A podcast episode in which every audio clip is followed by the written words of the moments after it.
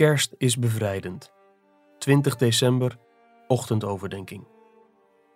Omdat nu die kinderen van vlees en bloed zijn, heeft hij eveneens daaraan deel gehad om door de dood, hem die de macht over de dood had, dat is de duivel, te niet te doen.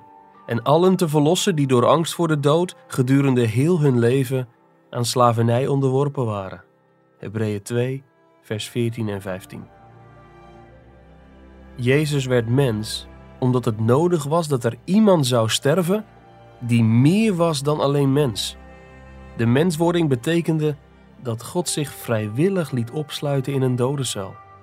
Christus riskeerde niet alleen de dood, hij ging zijn dood met open armen tegemoet. Het is precies de reden waarom hij naar de aarde kwam. Niet om gediend te worden, maar om te dienen en zijn leven te geven als losprijs voor velen. Marcus 10, vers 45. Geen wonder dat de Satan probeerde om Jezus van het kruis af te houden. Eerst in de woestijn, Matthäus 4, vers 1 tot en met 11, en ook via de mond van Petrus, Matthäus 16, vers 21 tot en met 23. Het kruis betekende de ondergang van de Satan. Jezus deed de duivel teniet. Hoe heeft hij dat gedaan? Als de duivel de macht over de dood heeft, betekent dit dat hij in staat is om mensen bang te maken voor de dood.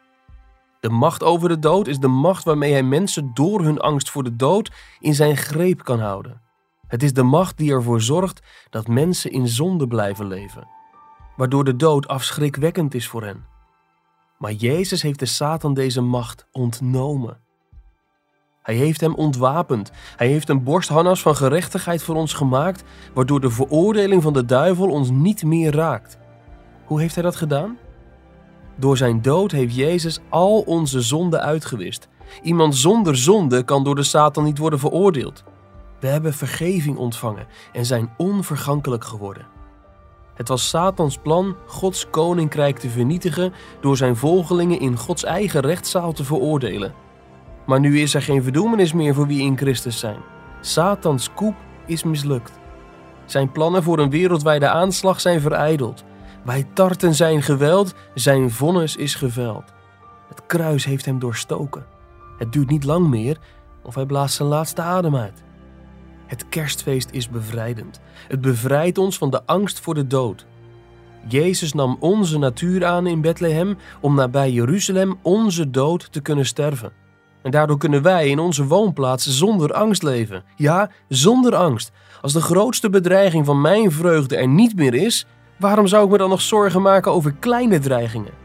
Hoe kun je dan zeggen: stel je voor, nou, ik ben niet bang om te sterven hoor, maar ik ben wel bang om mijn baan te verliezen. Nee, nee, denk goed na. Als de dood, ik zei de dood, geen hartslag meer, koud, levenloos. Als de dood niet langer iets is om bang voor te zijn, dan zijn we vrij, echt vrij. Dan kunnen we in alle vrijheid elk mogelijk risico nemen omwille van Christus en de liefde. Dan zitten we niet meer vast aan angst en zorgen. Als de zoon je heeft vrijgemaakt, zul je werkelijk vrij zijn.